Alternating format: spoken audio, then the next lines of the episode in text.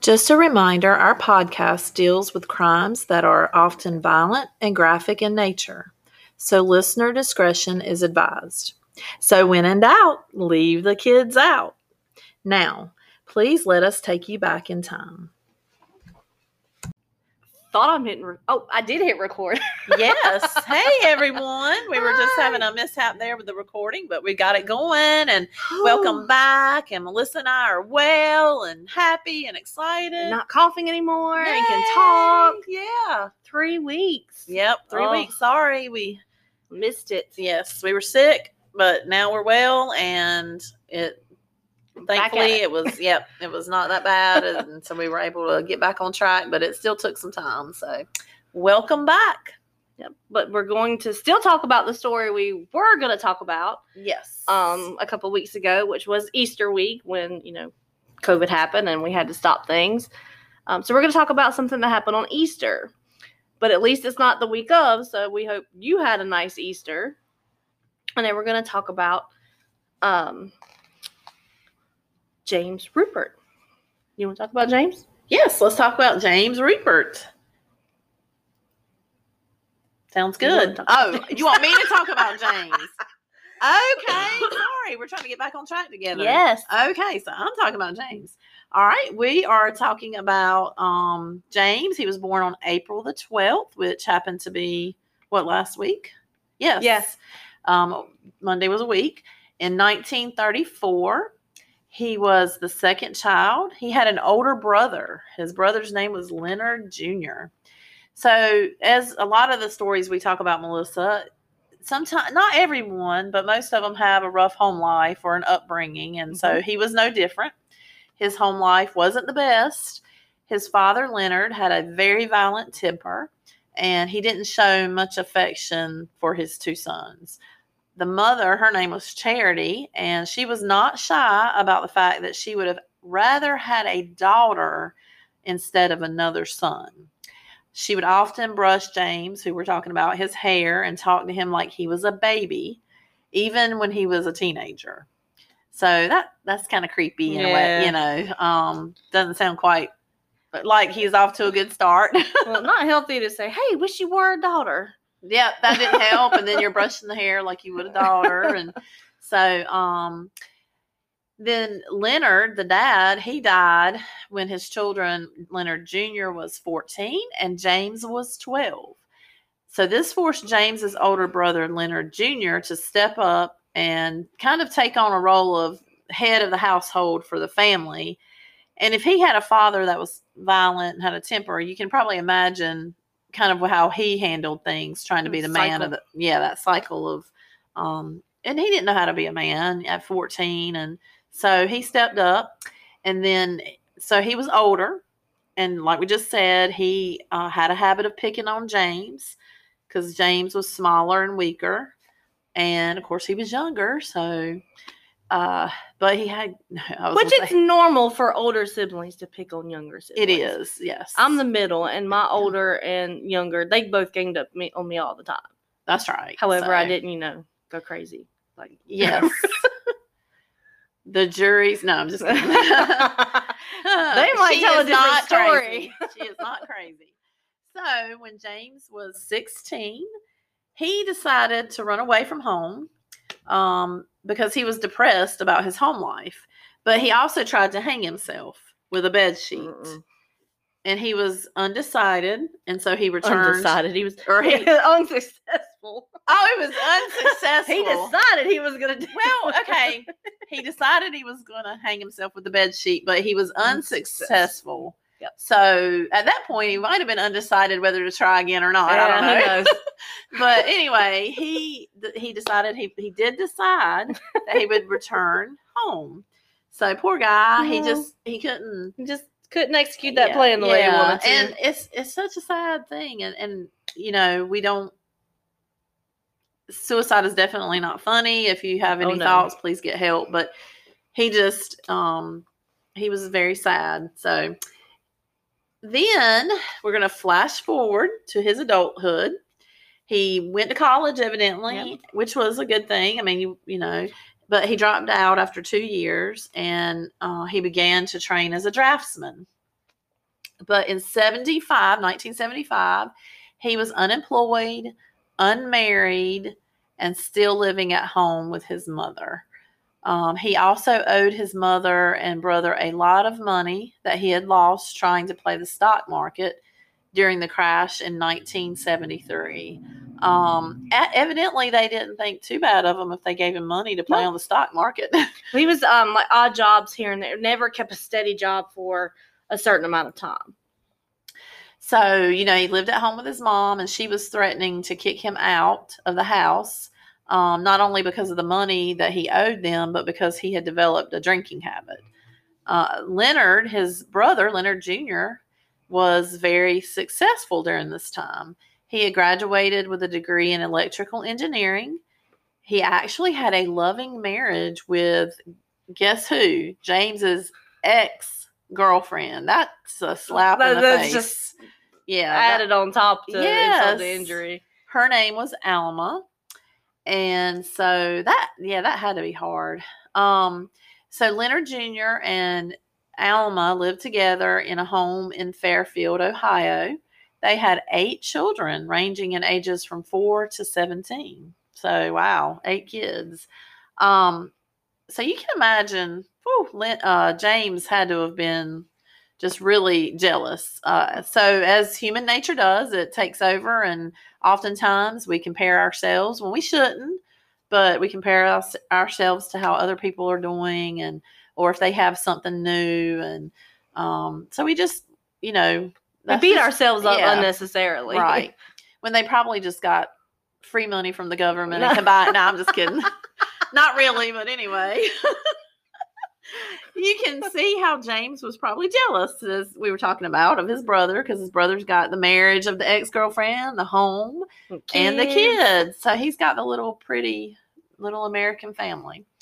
Um, so his brother was jealous, and he was still living at home and achieving very little um, at the time. So we consider because social media was Yeah. not in existence at the, um, that this had to really affect his mental state. But now we know everything on social media, and we get to watch everybody's perfect life. Um, and we have to realize that's not that's a snapshot of one good moment and that's right. not the reality of what was behind that five seconds before, five seconds after. That's right. That's right. Because you don't you don't really you can't look at somebody and look at a picture. It's kind of like a you know the magazines where they Yeah, and paint the bodies and Photoshop the photo. Yeah, like and- they're and, yeah. So it's not the reality, and sometimes we get sucked into that, and um, it's not always. It, sometimes it is, but it's not always that way. So um, it, it's really amazing that there's not more crimes because of the similar motives. Uh, I think there is a lot, but I think there's not definitely more. mental health issues and depression Yes, and anxiety about seeing everybody's feed be so perfect and happy and oh they're doing this, they're doing that, they got that and, yeah. and it's definitely not a good thing. So it's good to limit yourself Yes. from those Screen uh, time, don't scroll. Facebook for hours. That's right. or And- Instagram. well, and now people get so many more ideas on how to do things, um, and because they're called influencers, right? Yeah. The people on Instagram and I mean, people kids get upset and cry over how many likes they have, and they can't get so many likes, and that's that's not healthy at that's right. Um, so James was often described as quiet. He didn't really stand out. He had no prior record though, and no violent outbursts. Um, a month before everything was about to go down, his behavior started to change. So we would consider this a red flag moment. Uh, anytime someone is acting out of character, it's time to pay attention because something usually isn't right. And there's usually steps taken before it gets to the point of Mhm. um, committing this crime or a crime. He also, James was also battling depression. Um, and evidently, this was near his breaking point. So he went and bought some ammunition and started asking questions about the use of silencers. Then on March the 29th, 1975, he um, was seen out in his yard, I guess. I think it was by the river, like in in, was- in the area. It, someone saw him out there, and he was um target practice basically with a bunch of cans. So I guess you know he's an adult, and all of a sudden he's starting to do something different. Um, been depressed, and So even if his neighbors didn't really realize what was going on, his mom did, and probably his brother, because you go from being quiet, drinking all the time, and then all of a sudden you're out. All of a sudden you got guns, Buying guns and Yeah, shooting things. 'Cause- right? Because I mean, a lot of people like to engage in shooting practice and target shooting, and it's a sport. It's Um, fun, but it is, but out of the was blue for not your character. exactly that's of- right yeah so if, if somebody just starts and they're by themselves i think that's another one because Yeah, he usually wasn't people like to get together and do things um, together so um so he was seen practicing with a bunch of cans as targets and then that same night that he had been seen shooting the cans uh, he was at a bar because he liked to drink so Mhm. that was one place he went to kind of i guess um Self medicate self medicate for so depression. he started talking with this lady named um she was employee. she was an employee named Wanda Bishop at the bar and he started complaining to her about a problem that he needed to solve and that his mother was getting on his nerves. I wonder what she, you know, I don't know. Bishop reported to the police that he was upset with his mother because she told him what? I love miss this. No, keep going. Keep Okay. going. You're good. So, because she told him that if he could afford to go out and buy beer seven nights a week, he could pay rent. She's not wrong. No, I agree. if you can buy beer and cigarettes and drugs and not pay your bills, then something's wrong there. So, yes, she is definitely not wrong. Um, so he started unloading that to Wanda Bishop. And then, um, but because he had an addiction, and just like we said a while ago, he was self medicating for his depression. And so he wasn't going to go without his drug of choice, which was alcohol.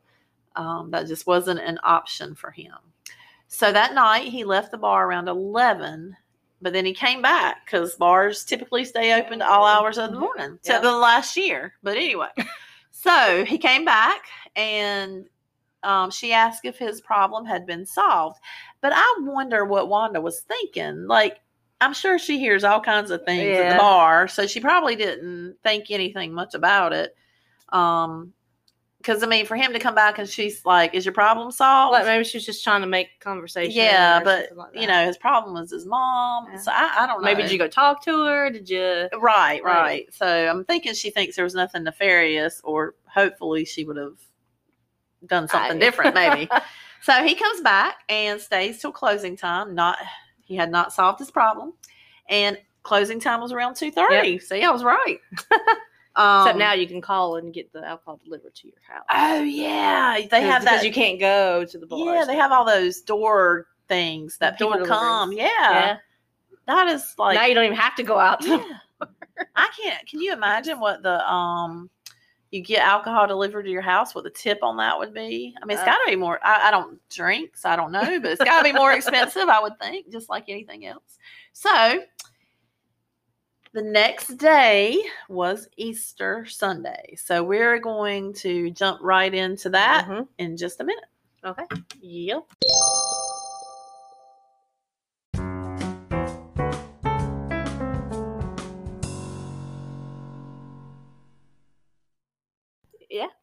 All right. So, hey guys, we're talking about Easter Sunday, March the 30th, 1975. Charity, who was mom of Leonard Jr. and James, um, she was really excited because she was going to have her family home for Easter dinner. And then um, they were had great plans. But James, who we've been talking about, that has the drinking problem and self medicates and goes to the bar and is shooting outside he was upstairs sleeping off his drinking from the night before, which where he was at the bar talking to Miss Wanda. And then Leonard, his wife, Alma, ex girlfriend of James, James. which is probably why he didn't mind staying in bed. They came with all eight children and they arrived and they began an Easter egg hunt out on the lawn. Mhm. And then after the egg hunt, most of the children were playing in the living room. They were going through their baskets, as we all do, and um, seeing what was in their eggs. And so, um, hold on one second. I'm trying to make my computer work here. difficulty. Yeah. So What in the world? it is not wanting to work. it said, "How It dare you try to use frozen. me?" Okay. I don't know. That's crazy. I don't know what that. Let's see. It's not doing anything. All right, guys. So I'm setting up the scene. They're in the room. the kids are playing with their baskets, and So Charity, she's at the kitchen stove. She's cooking um like sloppy joes for the kids, and she's trying to fix um lunch, like late lunch. And um, wait, had they already eaten their turkey and ham? It didn't talk and- about what they were having. Um. Okay. tried- So my Ooh, computer maybe. is maybe it isn't frozen. It's frozen, I don't guys. know. It has decided not to work. Sorry about that. So, So Charity's at the stove. She's cooking um sloppy joes, and actually, sloppy joes is that what it says? well, yeah, for the kids, I, I guess. know, but you know how like my kid doesn't eat anything we I eat know. out of a Thanksgiving or, or Easter dinner. He would Right. eat nothing. I guess So they really like. we would have to cook him something else. And sloppy joes, they're not horrible. So plus feeding what Eight children. eight children, two parents, two other adults. Supposedly that would be what twelve people. So sloppy joes would be cheaper, of course. Okay, so ch- she, right. Charity's in the kitchen, and she was joined by Leonard Jr. and Alma. They're probably all talking about, you know, the egg hunt or catching up because they're coming to visit. 'cause, you know, they live in Fairfield, and the kids are all checking out their eggs. Surely with eight kids, so they're no, that's mine. I don't like that kind of candy. I'm Can I have yours? I'm sure I can't imagine it was just quiet. because the youngest was four, and yeah, uh, up to seventeen. yeah. So, um, but it was around four o'clock. So James woke up and he gets ready to come downstairs, and so as he's coming downstairs, he is carrying four weapons. four weapons. He's got a 357 Magnum, two 22 caliber pistols, and a rifle that um, he slyly comes down the stairs and he props it up against the refrigerator door where it still was. So I don't think he used the rifle. I think he used just the the handguns. okay, Um, but he first shoots. but he has four. He and has this is four. in 1975. Okay, all righty. Again, just want to say if you're going to use it, you're going to find a way to get one. But anyway, Yes. Um, so he shot his brother first, and then his sister-in-law, Uh, and his, which was his ex-girlfriend. yes. then his mom. Um, and then he turned to his nieces and nephews. Wow. So it's happened in a span of five minutes. And there were like 35 rounds fired, and he literally only paused just to reload. Um, most of them were shot in the head, one was shot in the chest. Um, so after this shooting spree, all 11 of his family members were um, lifeless in this family home. Five were in the kitchen, six were in the living room. And it happened so fast that only one wastebasket was tipped over. There was no like struggles. There was no couch cushions out of place. No one was like they didn't have time to run. They didn't They didn't- scream. It, it happened so fast. they didn't know what was happening. I'm, you know, they couldn't have. The kids, especially, being in another room and within five minutes. I mean, Wow. and one of the policemen came in. I mean, the the little four year old still had a chocolate egg in his hand oh wow, that he had just opened up to to eat. Oh, Um, but about three hours later, so he changed his clothes. Don't know if he did anything like eat or whatever. Um, but he calls the police himself okay, wow. and he reported that there had been a shooting there. And so when the cops arrived, he's just standing in the doorway. And once they look past him and see the evidence of what has happened, they immediately arrest him and he went without any issues. He- Okay. He, just, here, take me in, whatever. Um, so he fully cooperated, but he left quietly and he refused to speak about it. So he went with them, like acknowledging, yes, this is my fault. right. Take me in, but I'm not going to talk about it.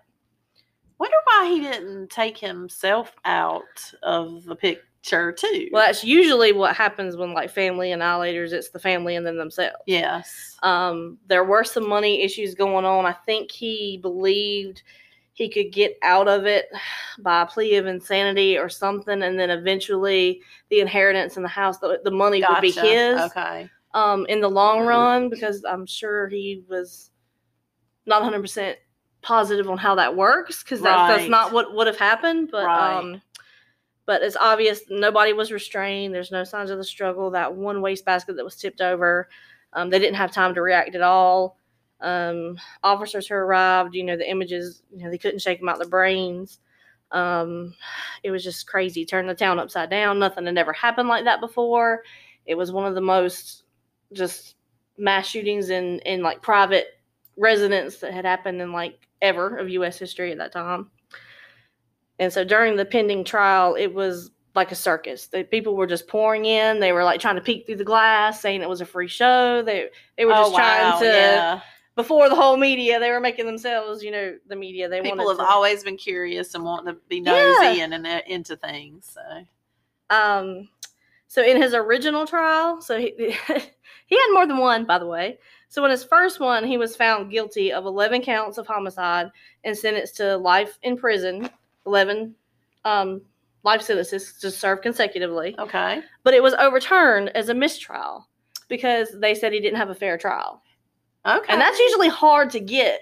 wonder why they no no I- content on why they the fair trial didn't have. Okay, Mm-mm. But so they they had a second trial and they moved it 125 miles north, where they said that you know no one knew you were around here, you were a loner, so you should have a very fair trial. right. And so in the second trial is when it came out about you know people seeing him target practicing. Wanda Bishop said, "Hey, while he was at the bar, this is what we talked about," and um about his mom being a problem. So again, he's found guilty of all 11 counts of homicide and sentenced to 11 consecutive life sentences.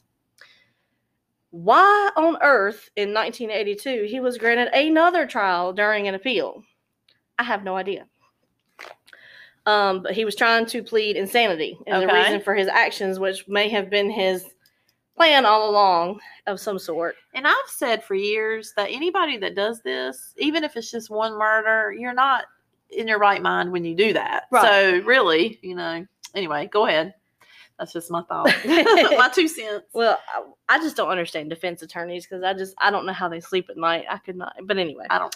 but his defense attorney personally funded to have experts in different you know psychological fields from all around the country come and testify that he was Insane. insane on his behalf and um, that could not have been cheap but he really believed that he was insane so on july 23rd 1982 he was found guilty to two counts of first degree murder for the death of his mother and brother and then he was found not guilty of all the other eight murders of the children So he went from guilty for two to no guilty of 11 Well, yeah. so guilty of two Right. So, but I'm saying the guilty of two, like after he shot them and then made it to the children, I guess he oh was then insane he was like in a matter of seconds. Okay. but so he was he received only two consecutive life sentences Okay. and i guess they're saying he was so meant to hurt his mother and his brother because they were his family they had caused all those problems as he was younger and then like he didn't know what to do because the kids were there so just take out everybody gotcha. um And but- the wife, uh, his ex girlfriend, Yeah. the wife. Yeah. Okay. she was just you know they were there um, but in june of 1955 at the age of 61 he was granted a meeting with the parole board and thankfully his appeal was denied Yes. So he had another meeting in 2015, which wasn't that too long ago, and he was also denied. So as of December of 2019, he was in Franklin Medical Center in Columbus, Ohio. But he does have a next parole hearing in 2025. He will be 90. Um, let's hope they decide to still keep him locked away. Yes. That's exactly right. Because he needs to be locked away for those all those murders. Those babies, those poor babies. Um, Charity, Leonard Jr., Alma, and the eight children, they were laid to rest at Arlington Memorial Gardens in Cincinnati, Ohio. And then one year, and I've never heard of, or at least if they do this, they don't talk about it a lot of times in like my research. But one year after the the murders were done, they opened the house to the public, Oh, and it still had like blood stains in the basement, blood drip that had Oh, dripped down. wow. E- Okay. Everything was still like it was, and they let people come in for a free for all to buy like open auction. Back then, they may not have had crime scene cleanup teams. Well, I don't know. they um people showed up i mean people showed up they said in like curlers and you know men smoking cigars and like all walks of life they just flocked to get inside this house and see what was what they could buy and get their hands on Wow. uh, like blood stain didn't matter like it's just uh, i don't know I can't people have a fascination with that stuff They But do. that's why you know murder museums exist and stuff but after the auction um, the house was cleaned out and renovated and cleaned up and then someone else um, moved in and it was a family that was new to the area and they had no idea what had happened there like no one told them like no neighbor was like hey by the way guess what happened at your house And that's supposed to be Um, disclosed, at least nowadays. Maybe Yeah. this is why. Nowadays, when you sell a house, it has to be disclosed if anything happened in that house. Yep. But they had no idea. it came from this. And then they didn't stay long because they reported hearing unexplained noises and voices, and Oh, it just kind of creeped them out. So then they kind of like you know split. And so even today, it's occupied, but it's never occupied for very long. Okay. Families tend to move in and out. I'm not one that would want to live somewhere like that. I'm good. I'd be so mad if I moved in and put everything up and find out what happened there. Yes. Then I would have to move immediately. And everybody's walking by your window looking at you like before you know, and you're thinking, why are they looking at us really strange? They must think we're strange. And you don't know what's going on and why. That would not be fun. Mm-mm. So that is the story that we had prepared to give you during Easter week. Uh, we're late, but you know, better showing up than not showing back up at all. And thank you for listening and Yes. coming back. Um, so the sources for this episode are our favorite murderpedia.org and the always helpful Wikipedia. Um, pictures will be posted on our Facebook page. Don't forget to like and subscribe and tell your friends about us. Thanks so much for being patient um, with us during our absence, and we're so glad to be back and have people listening. So until next week, we love you and remember, Do the crime and it'll catch up with you in time. and we'll talk about it.